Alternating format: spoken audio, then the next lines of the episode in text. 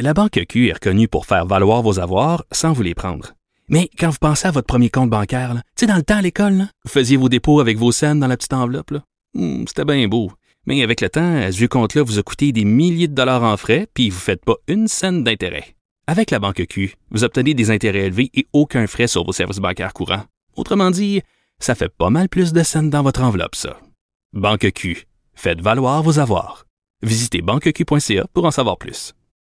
C'est un autre dont je m'ennuyais aussi beaucoup, Pierre Couture, qui revient. Euh, salut Pierre. Salut Richard. Alors, euh, chroniqueur euh, économique, entre autres. Écoute, on a deux sujets. Bien sûr, on va revenir sur la crise des médias, sur Capital Média, puis tout ça. Mais avant, là, Revenu Québec, frôler la catastrophe. Moi, que des entreprises privées se fassent voler des données, puis tout ça, c'est une chose. Mais Revenu Québec, maudit. Oui. Oui. Ben là, ça, ça démontre que c'est euh, sérieux. Euh, des attaques, euh, trois attaques au cours des derniers mois sur les serveurs de Revenu Québec, des attaques très sérieuses. Et on nous dit que ça a fortement ébranlé les services de sécurité informatique à l'interne.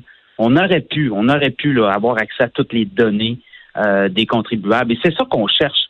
Et quand on parle avec les spécialistes, ben écoutez, on est le Canada est en guerre commerciale avec ben plusieurs pays, mais la Chine, entre autres, l'affaire de Huawei, là, où, Wang Mengzhu, là, qui, qui euh, détention à sa, résidence de Vancouver. Les Américains veulent l'extrader. Euh, la Chine n'est pas très contente et euh, ce qu'on nous dit là, avec les experts euh, qui connaissent très bien le milieu informatique, ben, ils nous disent que les hackers chinois sont très actifs pour essayer de déstabiliser actuellement tout ce qui est canadien, Parce tout ce qui est québécois. Euh, Pierre, il y a des gens qui peuvent nous écouter en disant c'est de la théorie du complot, mais c'est pas vrai. En, Russie puis en Chine, là, il y a des centaines de hackers qui sont payés par le gouvernement pour justement faire ce genre d'opération-là. C'est vrai, ça, là. oui, non, on n'est on n'est pas dans la fiction, là. Et quand euh, je parlais avec Paul Laurier, qui est un ancien enquêteur de la SQ, qui a sa propre firme informatique, qui travaille, lui, avec plein d'entreprises, plein de ministères qui sont aux prises avec tous ces hackers-là à chaque jour, des attaques perpétrées. J'avais écrit un texte aussi sur Hydro-Québec hein, euh, au début où, là, où Hydro-Québec nous disait effectivement, on a au moins, on a plusieurs centaines de, d'événements, cyber-événements par jour, mais au moins une, une attaque solide là, par jour sur les réseaux pour essayer de déstabiliser. Alors écoutez, si euh, Hydro-Québec est une cible, imaginez Revenu Québec où là, il y a des données sensibles et c'est des guerres de pays, hein. C'est plus long. On s'envoie plus des missiles par la tête. On essaie d'aller mmh, chercher mmh. des données commerciales pour essayer de voir dans tel secteur, telle compagnie, telle chose. C'est des données stratégiques, c'est de l'espionnage, c'est du haut niveau. Et euh, Revenu Québec, ben, ils doivent quand même, eux, mais, jouer dans cette euh, dans cette partie-là. Mais là, euh, la question, c'est qu'il y a des gens qui disent, ben Revenu Québec ont pas protégé mes données, fait que je vais les poursuivre. Puis là, des, poursuites, est-ce qu'il va y avoir des poursuites contre Revenu Québec? Puis de toute façon, poursuivre Revenu Québec, c'est c'est nous. Si Revenu Québec, mettons, paye des millions, ben c'est nos millions, c'est notre argent, c'est c'est avec nos taxes et nos impôts qui vont payer ça. Oui, ben là, ce qu'il faut savoir, c'est que Revenu Québec n'est pas tenu de dévoiler systématiquement toutes les attaques dont elle fait elle doit essuyer. Euh, c'est une agence de revenus et euh, euh, elle a ses propres règles à l'interne, hein, vous savez. Alors, tu sais, et, l'autre chose, ben là, on nous dit qu'il n'y a pas eu de, de, de, on a tenté de, s'introduire, on a tenté de, d'ébranler fortement les serveurs, mais il n'y a pas eu de, fuite de données. Il y a eu une fuite de données sur à l'interne là. au mois d'août dernier, là, il y a une employée là, qui a été prise, avait transféré des données internes sur les employés et, sur les employés passés et actuels. Mais là, on nous dit qu'il n'y a pas eu vraiment de fuite euh, de, de, sur les, informations des contribuables et des entreprises. Mais écoutez, si ça, ça se fait chez Revenu Québec dans la mesure où il y a des hackers qui essaient des attaques, imaginez à grande échelle.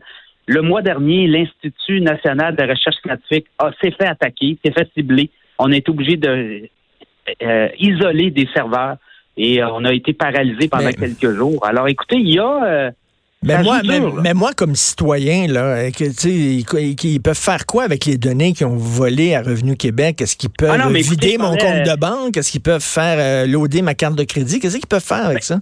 Non, mais ça va plus loin que ça. C'est qu'on peut savoir s'il y a des entreprises qui veulent savoir, par exemple, on, négocie des accords commerciaux avec des pays. On veut savoir pour les médicaments, qui prend des médicaments, qui a accès à telles données. On entrecoupe plein de données, puis on est capable d'avoir des données sur euh, au niveau économique, telle entreprise est rendue où? Alors, tu sais, on c'est de l'espionnage électronique. Rendu là, on essaie d'avoir des données sur soit des contribuables, mais surtout sur des données macro, là, c'est-à-dire euh, des entreprises euh, euh, dans, l'aviation, des pétroles et gaz. On veut essayer de savoir un peu quel concurrent fait quoi. Alors, tu sais, on vient chercher des données comme ça, puis on essaie de de, refiler ça à des compétiteurs de la compétition. Les Chinois sont très actifs, hein, on le sait. Alors, écoutez, ça joue dur, là. Mais ben oui, ça joue dur. Puis les Chinois sont en maudit contre Justin Trudeau parce que Justin, les critiques, leur fait la leçon en concernant les droits de l'homme. Fait que là, ils veulent nous donner un chien de notre chienne, comme on dit. Écoute, on va parler maintenant du dossier Capital Média. Tu dis que finalement, les démarrais s'en sont sortis à bon compte parce qu'ils étaient, ils étaient dans la merde avec ces journaux-là. Fait qu'ils ont refilé ça à Martin Cochon, qui, il faut le rappeler, hein, et, l'ancien, l'ancien majordome de M. Desmarais, là. Oui, un ancien ministre de la Justice aussi, un ancien politicien qui avait aucune idée là, dans quoi il s'embarquait euh, au niveau des médias. On y a refilé, puis c'est ça que les gens, les experts nous disaient, on y a refilé quand même six journaux euh, avec des lourdes structures. Y a-tu hein, payé ça? Y a-tu payé ça une pièce, lui?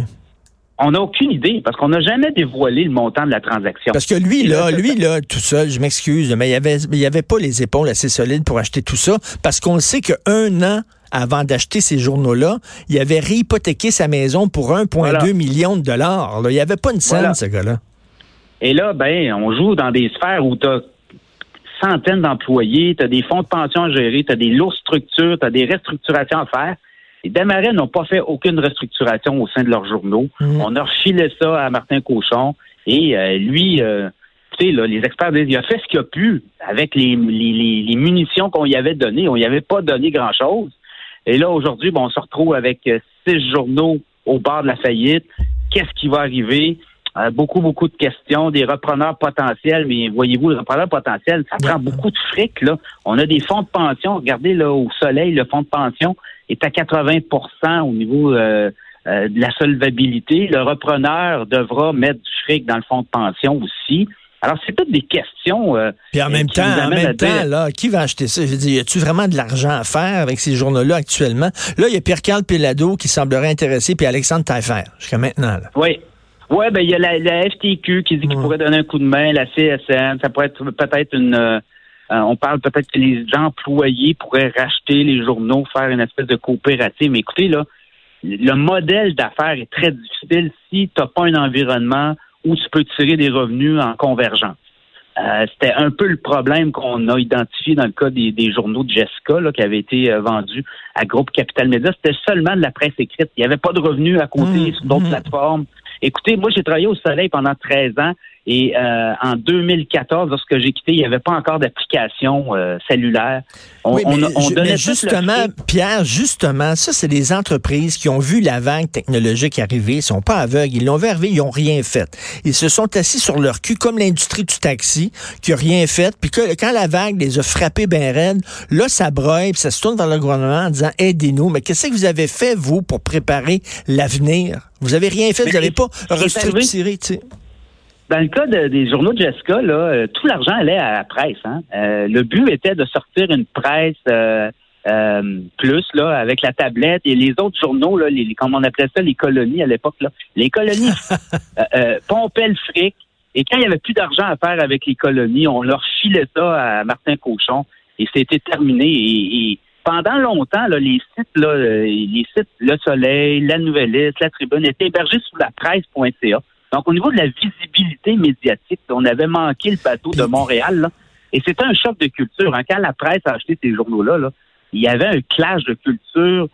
Euh, le grand patron, euh, c'était Crevier. M. Crevier arrivait, là, puis là, bon, vous allez faire ci, vous allez faire ça. C'était dicté de Montréal. Il n'y avait pas de on n'avait pas laissé euh, beaucoup de place là. Oui, je me souviens aussi, je me souviens lorsque Alain Dubuc avait été euh, envoyé à Québec pour piloter, je pense, le Soleil, il avait été très mal accueilli. Les gens, ils l'avaient pas pris à Québec. Ben, ça avait été une drôle de, clash et euh, au début, la presse injectait de l'argent dans le Soleil, puis à un moment donné, ils ont dit non, c'est assez, là, c'est correct.